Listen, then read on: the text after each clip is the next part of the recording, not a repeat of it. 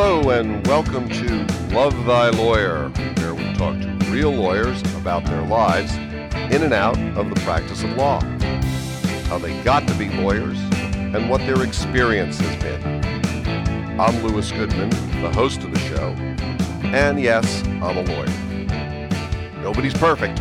Today, we're very happy to have Ernie Castillo with us. He's a lawyer, he's been practicing in Alameda County for quite some time and handles serious cases. Ernie, welcome to Love Thy Lawyer.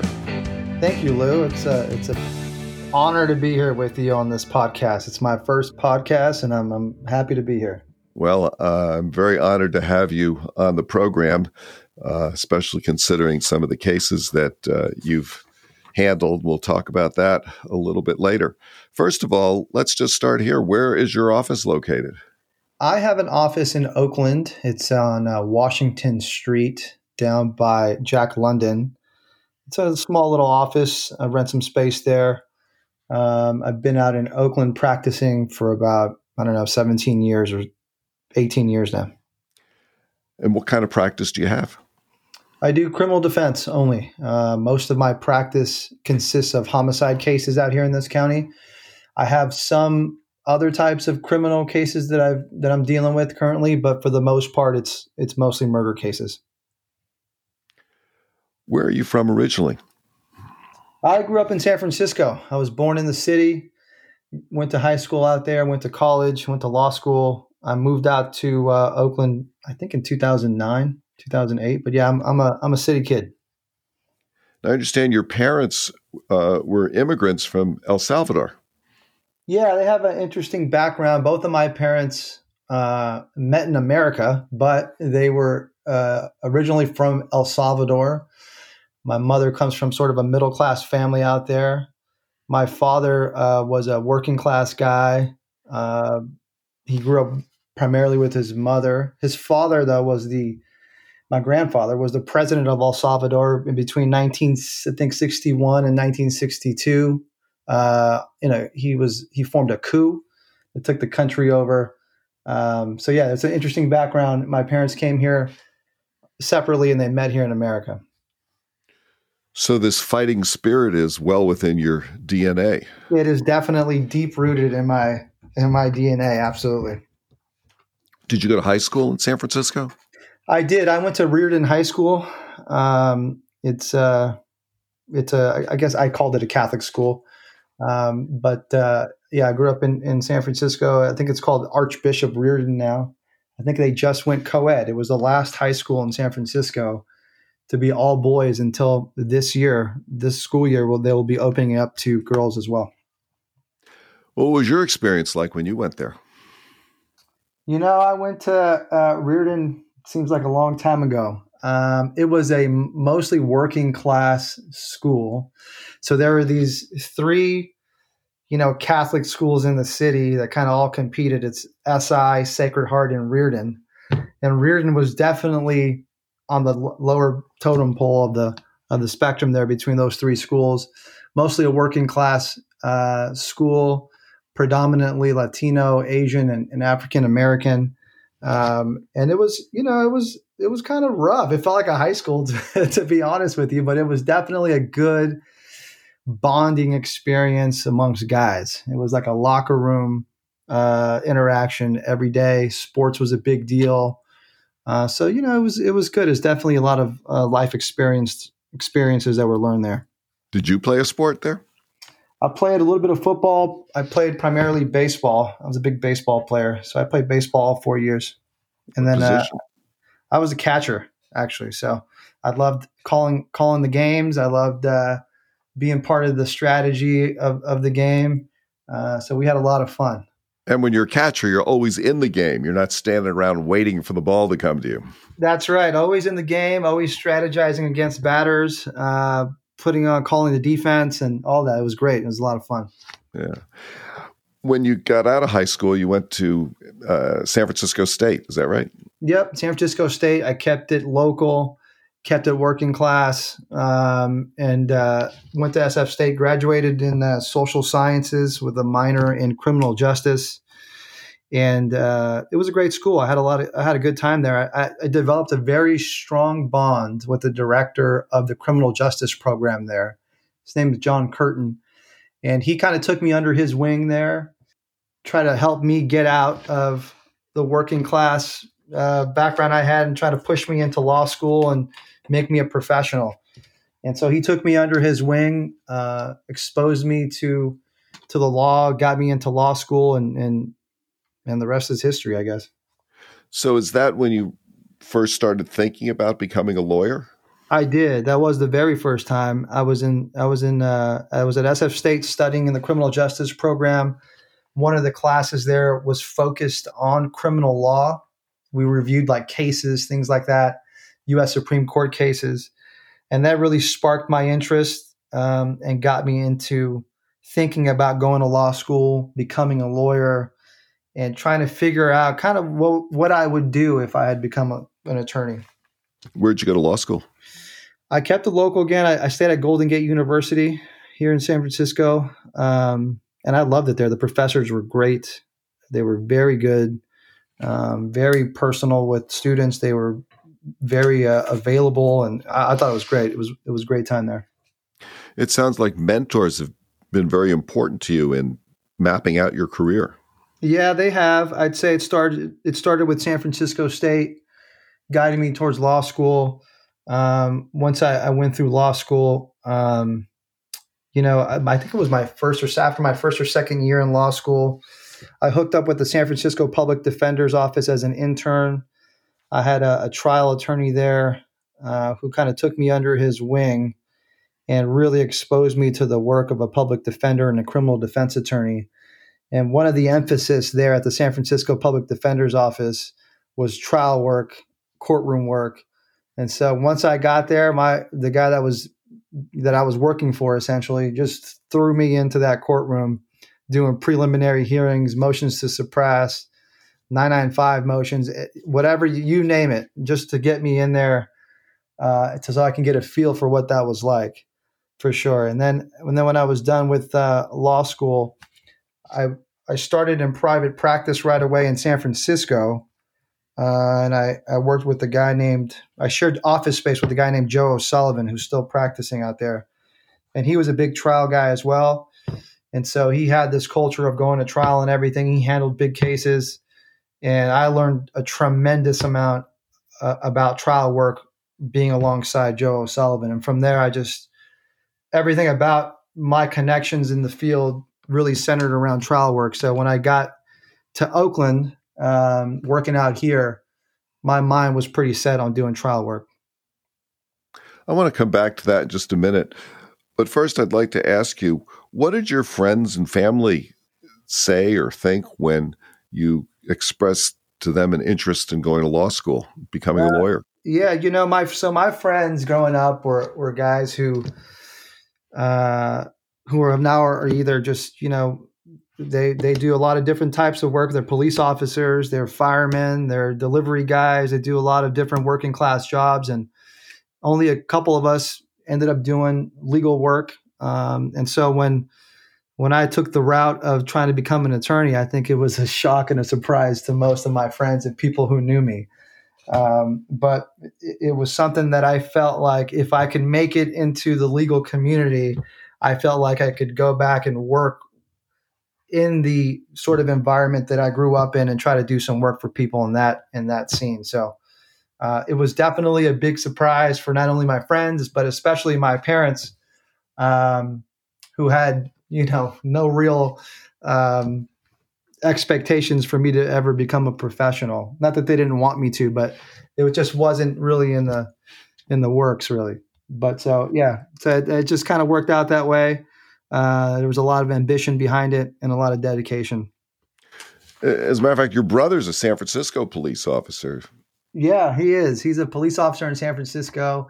Uh, we actually talk every day and we give each other a hard time every day. So I'll bet. yeah, we have a good time. Oh, that's great.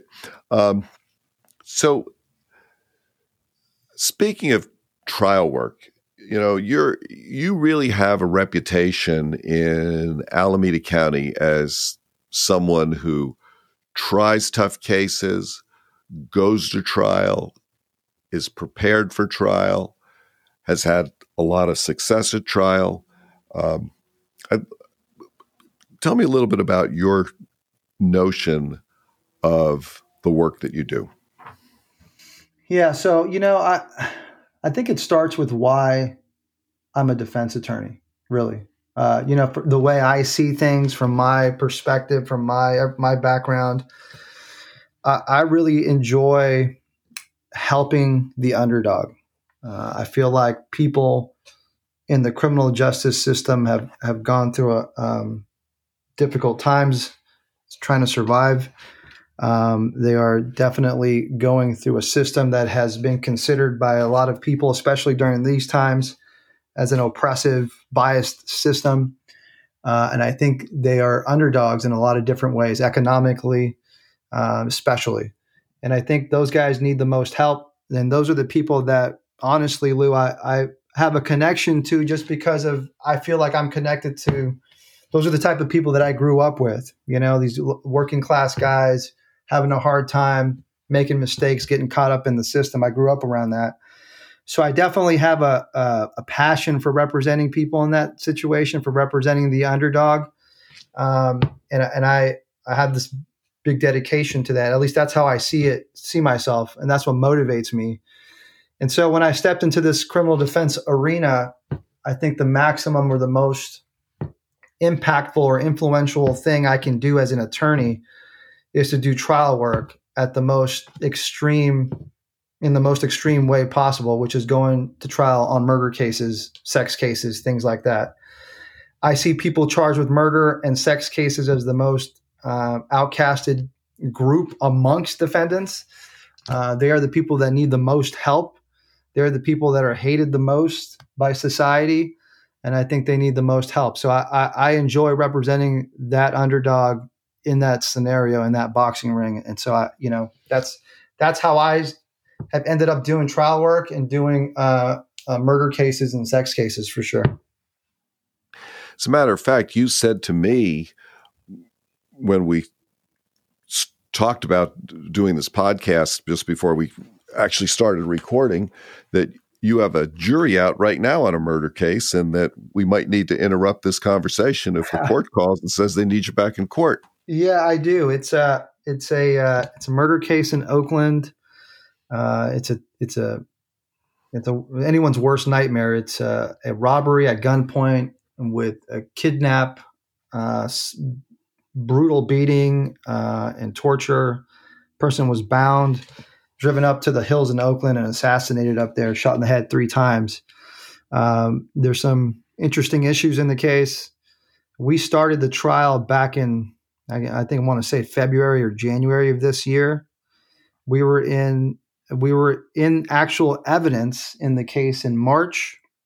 We were scheduled to do closing arguments March 17, and then the COVID 19 pandemic struck. The shelter in place orders went into effect. The courtrooms shut down, and we had a pause since nine, since March 17 all the way up to I guess we went back June 23rd, a couple days ago. Uh, so there's been a delay of, of over 100 days just waiting for us to do a closing argument on this thing. So uh, it's been a, a, hell of a roller coaster dealing with that. You know, most of us have a notion of what a courtroom looks like. I mean, uh, I mean, I, I certainly do as an attorney. I think, you know, everybody sort of thinks of it as there's a a judge sitting on a bench. There's a jury sitting on one side of the courtroom. There's counsel tables. Uh, what does the courtroom look like uh, in a jury trial with the coronavirus situation going on? Well, it's uh, it it had a the way it looks now. It, it had a long road to get to where it is today, and where how we did our closing arguments this week.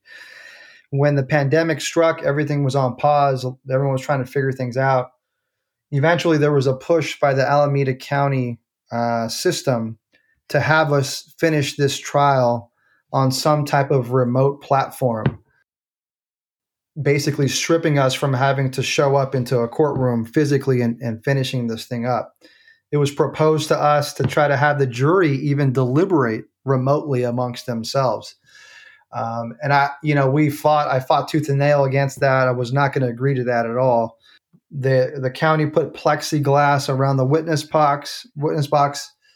They created a plexiglass box uh, that surrounds a podium for us to stand in and do our closing arguments. So it was wow. a very unusual experience. Uh, as soon as you walk into the courthouse, there's stuff everywhere marking how far to stay away from people. When you get into the hallways, there's markings everywhere telling you how far to stay away. And when you entered our courtroom, there were signs all over the seats about where not to sit, where to sit, and all that. It was it's a complete nightmare. It felt like you were walking into a danger zone. Um, Just out of curiosity, who's the judge and the DA that you're working with in this case? It's uh, Judge McCannon and the DA Stacy Pettigrew. Do you have some sense of uh, how they're going to handle deliberations? So um, they're in deliberations right now. The judge decided to give them the courtroom that we did our closing arguments in. So the judge will be out of that out of that completely. He won't use the chambers in that courtroom. The clerk and court reporter will be gone. The sheriffs or the deputy in the courtroom will be sitting outside the door to the courtroom, and they're going to give the the courtroom to the jury to, to use for deliberations. Interesting. Interesting. Yeah. You've you've tried a lot of cases. Do you have some sense of how many? Uh, well, let's start here. How many serious cases you've tried? Gosh, I don't even know. You know, I, I probably it's a total guess, but I would say for just murder cases alone, probably about twenty or twenty-five. Wow. Um, and then you know, I've tried sex cases and every other everything else in between all the way down to misdemeanor so i don't know i'd say maybe 35 40 cases total maybe is my guess now you're also bilingual aren't you yes i speak spanish well i had a case that was a very serious case that um, my client left me and hired you, uh, and in large part because you spoke Spanish and they felt very comfortable talking to you. And I was, I was very frankly happy that they that they they did take you on uh, as their attorney because I I think that uh, they they did feel comfortable and the client felt comfortable talking to you. And very frankly, I'll let you know. Uh, in that case, it was originally charged as a murder, and you got him a very good manslaughter disposition on that case. Yeah, I think we ended up resolving it for for midterm on a manslaughter, and uh, yeah, I think so. Client was very happy about that. Some of the that incident was actually on video and photos right. and stuff. So right, sure was. Yeah, I was I was really very happy about the way the whole thing turned out, and thank you. Yeah. Um, if uh, if if a young person was thinking about a career in law, would you uh, recommend that they do that? you know, uh, I don't know if I would, Lou. I don't know. Uh, Why? It's not. Why uh, well, I, I, should say my my um, career and what I do. It's not as glamorous as you might imagine it going into it. You know, it's. Uh, I know that it, it's not like a. It's not like a, uh, a movie that you watch about lawyers. So it's definitely a grind. Uh, it's hard work. It is hard work, um, yeah. and sometimes, especially in criminal defense world, people don't like you, especially with the kind of cases I deal with. You know, sometimes people hate you for representing a murderer or somebody who killed a child and things like that. So it's you got to have some thick skin to do this. You know, I, I would definitely recommend it if they got that skin for. Well, how is how is practicing law met or differed from your original expectations about it? to be honest with you, Lou, I don't really think I had any expectations going into this. I, I, didn't really know much about going to law school or any of that stuff. Do you think the system is fair? Do you think it dispenses justice? The system is definitely evolved into a system that reflects, I would say, more than anything, a class bias and uh, certainly racial concerns. And I think that uh, that is definitely something as a trial attorney I have to be conscious of when I walk into a courtroom and I'm trying to pick a jury. I need to understand what my client looks like to society, what people are thinking about him, uh, and how members of society are going to look at this particular case. So I can't be, I can't bury my head in the sand about issues like that when I'm thinking about a case. Are you seeing any more diversity in the jurors? I I do. I do see a lot more diversity in in the jurors. You know what I and I'm, I'm not just and I'm not just talking oh in part, but I'm I'm not just talking about racial diversity, but kind of diversity in thinking. I think so. You know, my concern, Lou, on these kinds of cases that I see a lot is is you can get a very socially conscious juror show up to a case uh, and will sh- scream out and say, "Hey, you know what? I think the system has problems. I think people are biased in the system. I don't like cops, whatever it is." And they say that, and then they get themselves off of a jury panel. How about your uh, your family situation, your family life, and uh, and how has uh, practicing law affected all of that? Well, uh, you know, I'm lucky. My wife, uh, we used to all work together at the place I used to work at before I went into my own private practice a few years ago. Is she an attorney as well? No, she's not. She was like a legal assistant there, so she oh. she knows the ins and outs of the criminal defense business uh, and sort of what needs to be done. So she helps me out. She's kind of my right hand. Do you have kids? I do. I have two kids. Uh, they're nine and seven. Um, oh, that's um, great. And so it's a it's a fun age. So I try not to miss, you know, um, their their activities and things like that, uh, despite being in trial all the time. And you know, trial takes a lot of time and a lot of work and effort. What other things do you like to do? Any travel, recreational pursuits? Uh, you know, if I wasn't an attorney, Lou, I'd be a I'd be a musician. really? I love I love playing guitar. Well, let's say you had a magic wand, you could change one thing in the world, legal or otherwise. What what would that be? Uh, I think I would change economic inequity. Uh, I think that has a lot to do with the root cause of of a lot of the uh, social problems that we see in our world and in our life. So I would say economic inequity. Let's say you came into some real money, a couple of billion dollars somehow. what, if anything, would you do differently in your life? In my life? Well, first of all, yeah. I'd probably quit practicing law okay. for sure. Um, I would definitely try to use that money to fund grassroots organizations who are out there working with the people who need the most help. So you'd be a philanthropist. Yes, I guess you can say that. Yeah. Ernie, it's been a real pleasure to talk to you today. Thanks so much for coming on the pod. I've really enjoyed our conversation. I think I've learned a few things. And thanks so much for being here. All right. Thanks, Lou. Thanks for having me. I really enjoyed it. Thanks for joining us today on Love Thy Lawyer. Special thanks to Ernie Castillo, Joel Katz for music, Brian Matheson for technical support, and Tracy Harvey. Please rate us and review us on Apple Podcasts. I'm Louis Goodman.